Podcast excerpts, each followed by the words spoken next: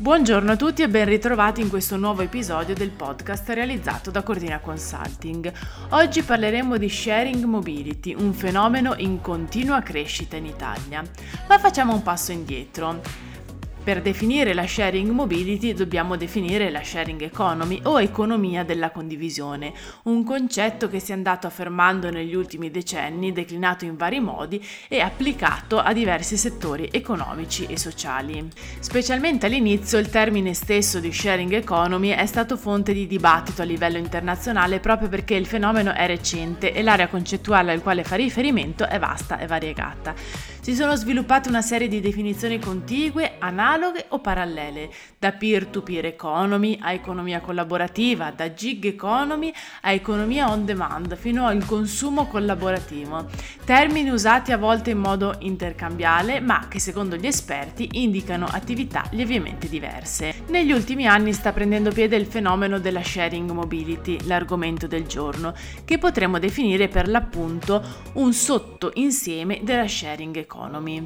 La sharing mobility è la possibilità di muoversi da un luogo ad un altro attraverso veicoli condivisi, integrati con le altre forme di mobilità presenti sul territorio, aumentando la possibilità di spostarsi senza auto e diminuendo quindi le esternalità negative legate a quest'ultima. Negli anni, grazie allo sviluppo della rete internet e alla diffusione nell'uso degli smartphone, l'offerta di sharing mobility si è ampliata e migliorata. Inizialmente infatti la sharing mobility coinvolgeva solo le auto, allargandosi poi a biciclette, monopattini e scooter. Dopo un forte sviluppo sia a livello di numero di servizi che di città servite, si è verificato un forte rallentamento con alcune città italiane che hanno visto addirittura l'eliminazione di servizi. Oggi possiamo dire che la presenza dei servizi di sharing mobility in Italia non è per niente capillare, anzi è appannaggio di una minoranza delle città, soprattutto quelle di grandi dimensioni e collocate nel nord del paese. Ma un quadro ben dettagliato lo abbiamo grazie alla conferenza nazionale sullo sharing mobility che si è svolta il 10 ottobre 2022 a Roma. La domanda complessiva di sharing mobility cresce nel 2021 rispetto all'anno precedente del 31% in termini di iscrizioni e del 61% in termini di noleggi. L'offerta complessiva di sharing mobility cresce nel 2021, sempre rispetto all'anno precedente, del 32% in termini di servizi e del 5% in termini di veicoli. Analizziamo insieme i singoli settori. Il car sharing prevede la condivisione di un'auto. Per quanto concerne il car sharing free floating, tra il 2020 e il 2021 calano i noleggi dell'8,6%, ma aumentano le percorrenze dell'8,8%, mentre per quanto concerne il car sharing station based, tra il 2020 e il 2021 aumentano i noleggi del 22,2% e le percorrenze del 13,6%.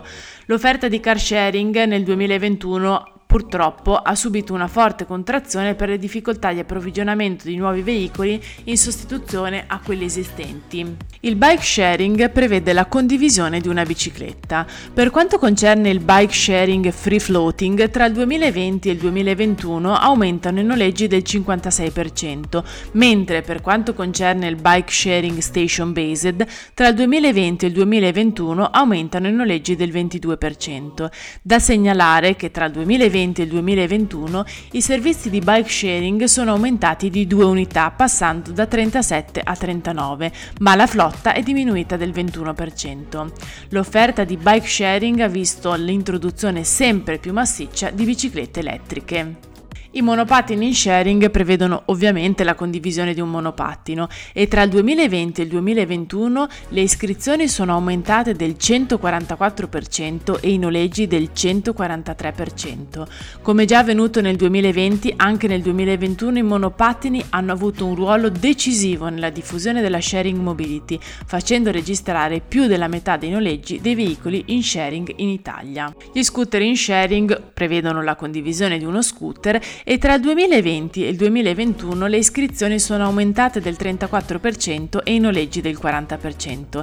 Da segnalare che l'intera flotta di scooter in sharing in Italia è costituita da veicoli elettrici. In ultimo troviamo il carpooling che prevede la condivisione dell'auto come il car sharing, ma è basato sull'utilizzo di veicoli privati tra due o più persone che devono percorrere lo stesso itinerario e che contribuiscono alle spese di trasporto sostenute dal proprietario del veicolo. Tra il 2020 e il 2021 diminuiscono i viaggi effettuati con il carpooling aziendale del 19%, mentre aumentano gli iscritti al carpooling aziendale dell'8%. Un aspetto interessante contenuto all'interno del rapporto sulla sharing mobility è l'analisi dell'incidentalità.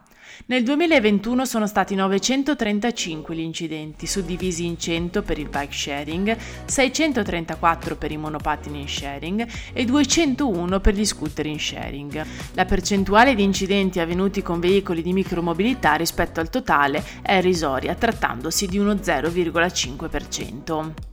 Degna di nota è l'analisi delle combinazioni di trasporto e dei conseguenti costi su base annua, mensile e il costo medio per spostamento.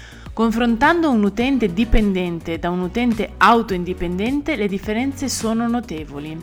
Si parla di un costo annuo di 3.816 euro, di un costo mensile di 318 euro e di un costo medio per spostamento di 4,36 euro.